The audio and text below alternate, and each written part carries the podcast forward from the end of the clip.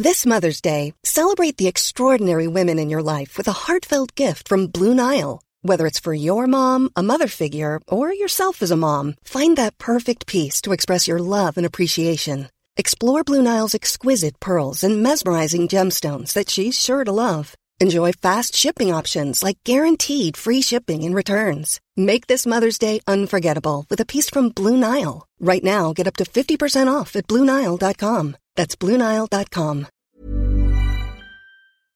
Do you know a student getting ready to go to college? Or are you looking at going back to school yourself? The Woodward Hines Education Foundation and the Get to College program help more Mississippians get to and through college to get certificates and degrees that lead to meaningful employment. They offer free college planning advice, including hands on FAFSA completion assistance through in person or virtual appointments. Visit gettocollege.org to learn more.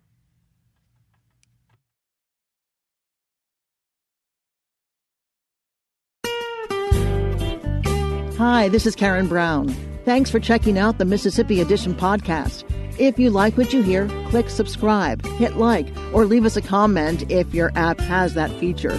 Then find other MPB podcasts by searching MPB Think Radio on your favorite podcasting platform. Thanks.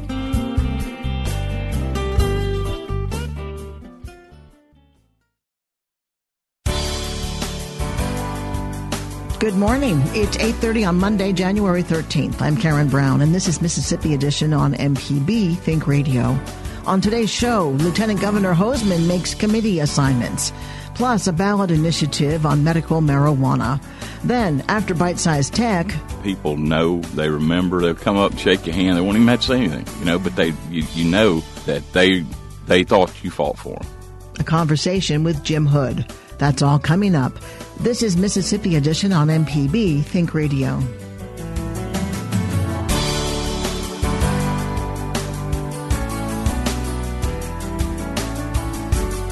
Mississippi's new Republican lieutenant governor is putting together a bipartisan leadership team in the state Senate. Delbert Hosemann announced Senate committees Friday, naming Republicans as chairman of the two committees most directly responsible for taxpayer dollars. W. Briggs Hopson of Vicksburg will chair appropriations, and Josh Harkins of Flowood will chair finance. Hosemann also named Republicans to lead the education committees and the two judiciary committees. Democrat Juan Barnett of Heidelberg was selected to lead the Corrections Committee. Barnett tells MPB's Desare Frazier he's excited about the opportunity. I'm excited to have um, the position as chair.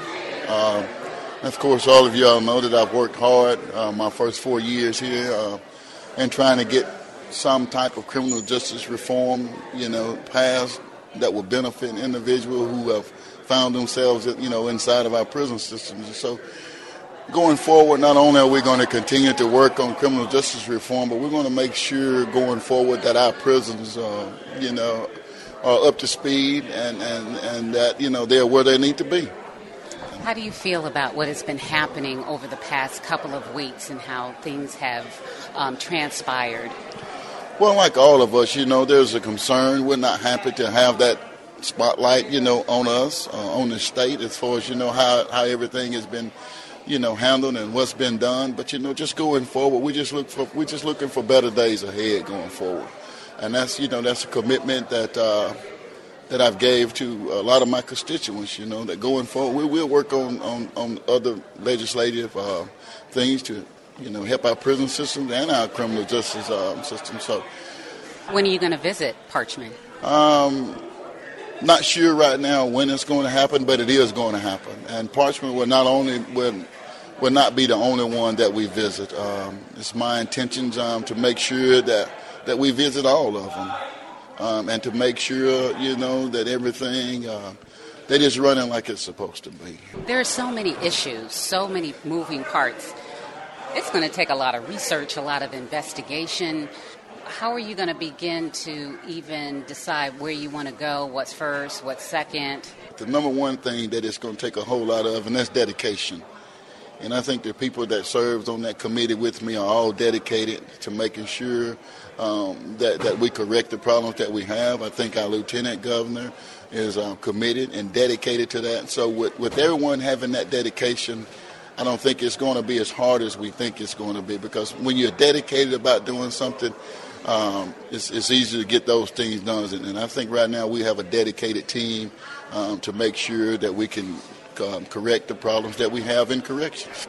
It's personal to me because I just I just realized that everyone makes a mistake, and and no one needs to be punished forever for the mistake that they make you know, and, and I look at myself and others too, whether we admit it or not, but you know, we're either one mistake away or one mistake past from doing something else. So I just I just keep myself reminded of that, you know, and I just like to stay humble and just look at, you know, just look at the big picture, and know that everybody deserves a second chance, sometimes a third chance. Juan Barnett represents Senate District 34. After serving on the Education Committee for 12 years, Democrat David Blount assumes a leadership role as vice chair of the committee. He tells our Desare Frazier teacher pay is his top priority. Very excited. I feel like I've been treated fairly by uh, Lieutenant Governor. I've served in that committee for 12 years, uh, so it'll be a new role for me in a leadership position. But we have an excellent chairman and Chairman DeBar, and I'm excited to get to work. You've been outspoken about your concern about education funding. What will you be focusing on? Well, our first priority and the priority of the Lieutenant Governor is teacher pay. And we need to raise teacher pay in Mississippi. I think we can do that in a bipartisan way. Uh, and after that, there's a lot, to, lot more improvements we need to make. But our, our first focus is going to be raising teacher pay in Mississippi.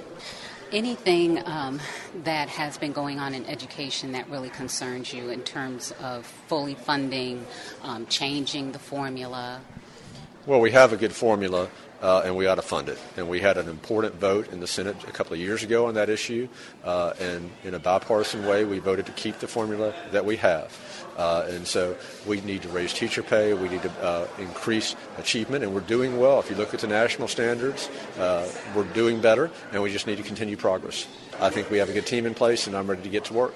Are you introducing any bills? Uh, I will be, but that'll be uh, coming up over the course of the month. Been holding off on that until we knew what committees we were going to be serving on. Thank you so much, Senator Blount. Sure, you're welcome. Thank you. David Blount represents Senate District 29. Coming up, a ballot initiative on medical marijuana. This is Mississippi Edition on MPB Think Radio. What are the top 10 ways to listen to MPB Think Radio? Number 10, the iHeartRadio app. Number 9, TuneIn Radio. Number 8, Amazon Alexa. Number 7, Google Home. Number 6, Deezer. What's a Deezer? Number 5, Spotify. Number 4, Stitcher. Number 3, YouTube. To listen to a radio station? Yeah, all the kids do that now. Number 2, Apple. And the number one way to listen to MPB Think Radio? The MPB Public Media app. Free in the iTunes and Google Play Store. What about just over the radio in the car? Yeah, you can do that too.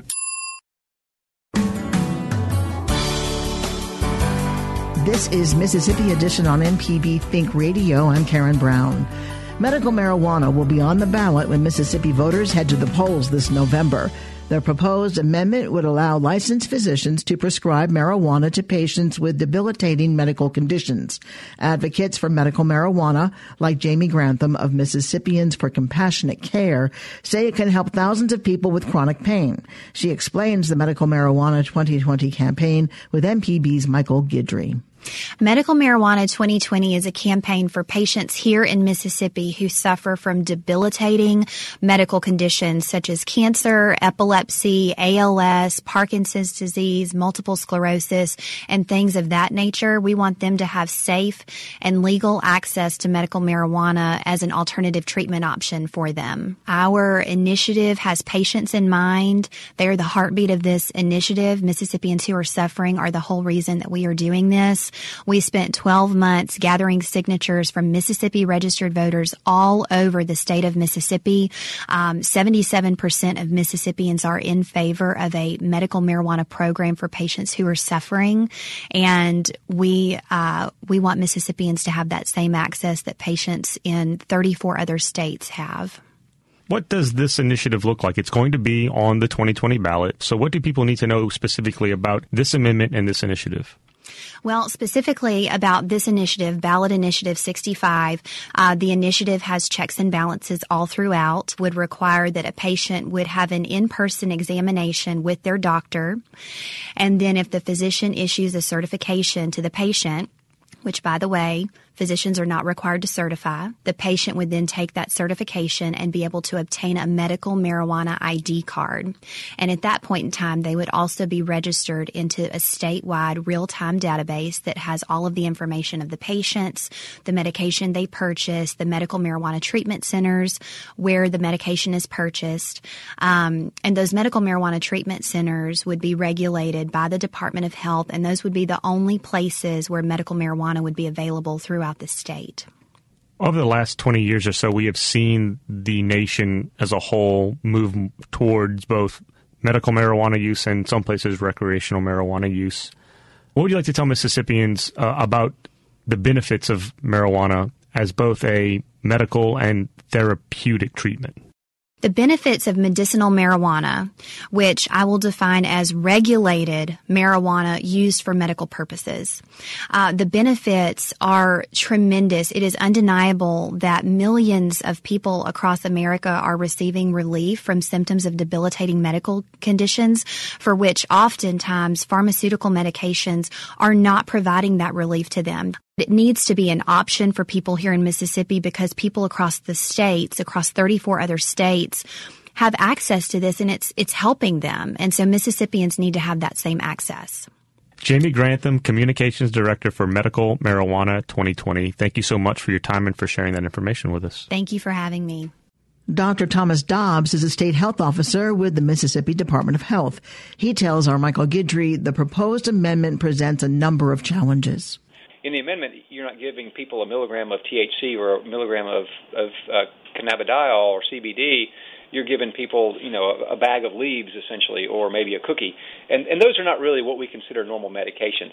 Um, other things that are very worrisome include the fact that it's going to be a constitutional amendment.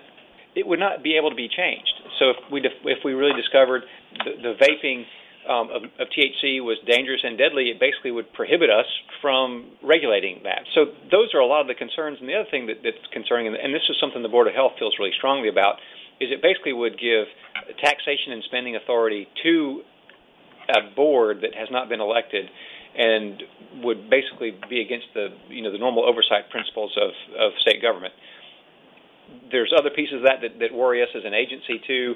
You know, we'd be uh, responsible for the agricultural components. You know, we might or might not be able to get some help from other agencies, but it's these are certain things that the Department of Health is not well equipped to handle. Are there ways to introduce cannabis and THC as therapeutic remedies that don't necessarily uh, have to result in this type of legislative change or, or constitutional change? Currently there are four products on the market that are FDA approved. They're derived from cannabis. Uh, they're used to treat like nausea and vomiting, anorexia for people uh, with cancer and other severe conditions. So there's al- already an effort to, to use cannabis-derived products for medical benefit. Um, if there were other things that wanted that the legislature wanted to do, I mean, certainly the legislature could pass a you know statutory change. Um, but now that this amendment is already on the books to go through, um, that would supersede any any legislative law, right? So it's going to be in the Constitution, and so this is going to be um, sort of like the the you know the grill in the room. It's going to decide kind of how marijuana might be distributed in the state, you know, for a very long time. Mississippi is one of the, the many states that does not allow or has no legal statute for marijuana consumption in any way. Yet the University of Mississippi uh, houses a medical marijuana farm and research center. Uh, how do you juxtapose or the state investing money in medical, medical marijuana from an academic and scientific standpoint, while at the same time making it difficult for people to reap the benefits of that research? It's important to, to sort of realize that there are potential medical benefits and there are known harms. Balancing those things out are going to be very important. That's why you have to study it. I mean, we would never let a drug company just put something on the market because they said it worked we have to have rigorous studies to make sure that that not only does it work, but it's also not harmful. And we haven't really done those things. There's a lot of purported benefits to marijuana, and some of them may well be true. Some of them are certainly not going to be true, um, absolutely. And there are going to be harms that we're not aware of. So, for us to do it the right way, it would be far better to do it in a in a manner where it can be controlled, where we give it in a, in a manner where you have THC and CBD concentrations that people know what they're taking, and also there can be studies to see, you know, does it work, does it not work, and what are the adverse events. Dr. Thomas Dobbs, State Health Officer with the Mississippi Department of Health. Thank you so much. Thanks, sir. Coming up after Byte Size Tech, a conversation with Jim Hood. This is Mississippi Edition on MPB Think Radio. This is MPB Think Radio. Mississippi is our mission.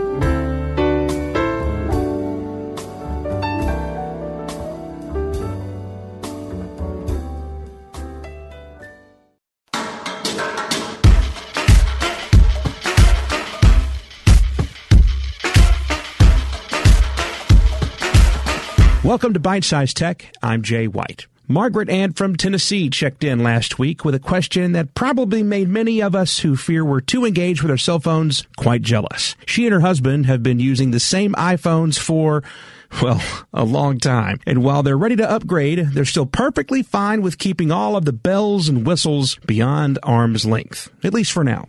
Margaret Ann explains on this week's Byte Size Tech. We have an older version of the Apple iPhone. It's from, we got it December 2012. I have the 4S and my husband has the 4. And um, we're hoping Santa Claus will bring us a new one this year yep. before it starts stops being supported. But um, I know you can get the latest greatest, but do you guys like at this point in time have any like a version that would be good just for reliable internet and you know, for emergencies and email and and you know, Safari, all that. Do you just have one off the top of your head that you would recommend? So, what could keep them in the game without going all the way to the front door? Yeah, if we're talking just getting you a newer iPhone, uh, the 7 is probably going to be the one that they're giving away for free now, possibly even the 8. Um, either one of those would be more than sufficient. They're going to be bigger than your 4S and your 4, um, Mhm. so get ready for a bigger screen. But um, overall, yeah, that's going to be the most uh, the, the easiest transition for you that, that doesn't have a bunch of bells and whistles that you're not looking for. What do you think the functional uh, life cycle is for the 7 or the 8? How much longer are we talking about before you'll need to move off of that eventually? Well, they just said that they were updating iOS to antiquate the 6, and the 6 came out, uh, what, 2015, I think? So it's going to be at least four years beyond the life of that phone. So I'd say the seven's probably got at least two more years, so maybe the 8. I still say the 7 or the 8 would probably be good. I mean, if you've been using a 4S and a 4 since 2012, like those phones are already no longer supported they don't even run uh, 64-bit uh, processors, so they they've been out of the App Store for a while. I'd say you're okay with the seven or the eight. For more conversation like this or to have your personal tech problems addressed, listen to MPB's Everyday Tech. The show is on iTunes, Google Play, Spotify, and the MPB Public Media app, free in the iTunes and Google Play stores. And live weekdays at 10, right here on MPB Think Radio. The votes have been cast, and Tate Reeves has been elected to govern the state of Mississippi for the next four years. Mississippi Public Broadcasting will be live at the Capitol Building, providing complete coverage of the inauguration of our 65th governor. Don't miss the inauguration of Governor Tate Reeves, January 14th at 10 a.m., live on MPB Television, MPB Think Radio, and MPBOnline.org.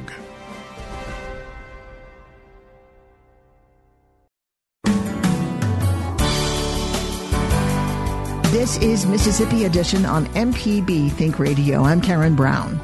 Jim Hood served as Mississippi's Attorney General for 16 years. After a hard fought campaign for governor in 2019, Hood is stepping away from state office. He joined us to reflect on his tenure as the state's attorney in part one of our conversation. fighting for the least among us was the most rewarding aspect of the job of attorney general. And I mean, I learned that's what I wanted to do in 12 years old when I was baptized at First Baptist Church in Holcomb, Mississippi. You know, I believe in trying to protect the least among us and fighting for those people. So overall, I had that opportunity. But you know, I, I we worked on domestic violence. We reduced the the the incidence of domestic homicide. Usually, a husband killing his wife. That has been, I think, uh, successful. Um, and uh, you know, the Mississippi burning case. I, that was a case that I didn't come in intending to, to try, but you know, some witnesses came forward. I read the file. I thought that there was sufficient evidence. Give us some more information for our listeners who may not be familiar yeah, with that. that, that was in 2005. I came into office, I was sworn in in 2004. I reviewed the file of the 1964 murders of three civil rights workers down helping uh, some to register voters. But the main thing, Mickey Schwerner and his wife, uh, Rita, were, were, were building a library for African American children in Meridian because they couldn't go to the white library. I mean, they were doing God's work down here. They were murdered and they, uh, nothing was, no prosecution was ever brought by the state. Um, in that case, there was a federal trial in 1967 that preserved a lot of evidence, but it was the, the, the, the most uh, the strongest charge that was available only carried a 10 year sentence. Some of them were convicted. There were 21 originally indicted. Um, and uh, I think 17 uh, were actually put to trial. And one of them was the leader. Uh, his name was Edgar A. Killen. He was a, a preacher over in um, around uh, Philadelphia, and the the, uh, the, the Klan burned a church to lure those people up there. And when they went up there, the, the they they saw them, and then when they came back through Philadelphia, the the, the uh, they got the deputy sheriff to stop them. They stopped them. They put them in a car. They take them out on an old road, and they killed them. Um, and then they buried them in an earthen dam. That was in 1964. That was June, I think, and then by August, uh, they finally found the bodies. Anyway, you know, so I read the file and some I, I announced that I was looking into the case. Some witnesses came forward and it was good evidence. And we put it before a jury. We finally figured out a lesser included offense uh, charge, which probably duped every prosecutor that looked at it before. But I had a smart lawyer uh, named Charlie Myers. He's now deceased, but he was head of criminal division, and he found a, a lesser included offense instead of murder. He found a, a felony manslaughter statute. And so you have to go back to 1964 at what our law was then and, and, and apply it. And so we found that old statute because we knew there was evidence from one of the guys who were part of the murder that did state's evidence in the in the federal trial. And to protect himself against the DA indicting him, who the DA was on the side, I suppose, of the Klansman, he hedged a little bit in his testimony. He said something like, "We were going to go te- tear their butts up." beat them up, but they bought gloves, and every all the rest of the evidence indicated clear uh, intent to go commit a murder to murder him. It was no question about it. But that one piece of evidence was enough. I knew that a jury, a one juror, would probably grasp to say, well, they were just going to go beat him up, and there's no charge here. So we had the murder charge, and so they, they, they convicted him. Uh, and uh, that on was felony June, manslaughter. Was on felony manslaughter. It was a, you know we, we, we charged with murder, but then the, the, the underlying, when you get jury instructions, when the judge gives jury instructions, we got that instruction for a lesser included offense, and that's what he's convicted. So that was 20, carried 20 years each count. So for each murder or manslaughter, uh, he got 20 years. And so that was a, a, a, case that I just, it was my duty to do it. It was, uh, um, hopefully, uh, helped heal some wounds in the state and made people from out of state look at us a little bit in a different light that we were trying to clean up, uh, our past a bit, and um, so that was a rewarding case. But there's a lot more things that really helped me a lot that I felt better about. One of them was cybercrime. I fought for kids on the internet, the dangers. I was I had young kids when I was elected, and so that was where my interest was. And so I think we've made a difference in trying to protect our kids online, informing parents, you know, information, providing parents what to look out for. I've talked with you for years, and that has always been a topic that's been top of mind for you. Yeah. And I remember talking to you specifically one time about sexting and protecting children because they didn't understand really what they were doing, and mm-hmm. it was a crime against a child to do that. Yeah. And so, they're, they're, part of the job of attorney general is getting information to parents and kids and the dangers and like vaping and those kind of issues. I mean, we're trying to warn you know parents. That's been rewarding work. So a lot of the things that I, have done, um, more pro- high profile things that get in the media, uh, fights that I've had, you know, with different companies, you know, that's not as rewarding as when you know you try to you help a kid or some poor person that, uh, you know, needed help or somebody that's wealthy that some companies run over, you know, and you got to stand up for people. And, uh, that's what I enjoyed doing as Attorney General. It's been, it's been fun. Years from now, somebody says, I remember Jim Hood. He was the AG who fill in the blank. Yeah. I, I think what I see in African Americans every day when I go out somewhere – they know that I fought for them. Working people do as well. Just knowing that somebody was there to fight for you. That that's hopefully what they'll say. Now they may say, you know, he's the one to try the Mississippi burning case, or he's the one that went after State Farm after the the hurricane, or or uh, WorldCom or Google or one of those things, but I think that what's most rewarding is that people know, they remember, they'll come up and shake your hand. They won't even have to say anything, you know, but they, you, you know that they, they thought you fought for them. Jim Hood is the former Attorney General of Mississippi. In part two of our conversation tomorrow, we reflect on the gubernatorial campaign and what lies ahead for him. Thanks for listening to the Mississippi Edition podcast from MPB News and MPB Think Radio. Don't forget to subscribe if you haven't already, and if your app lets you, leave a comment or review. We really do appreciate it. Remember, you can always get in touch with MPB News on Facebook and Twitter, and fresh episodes of the podcast are posted every weekday morning. I'm Karen Brown. Thanks for listening. This is Mississippi Edition from MPB Think Radio.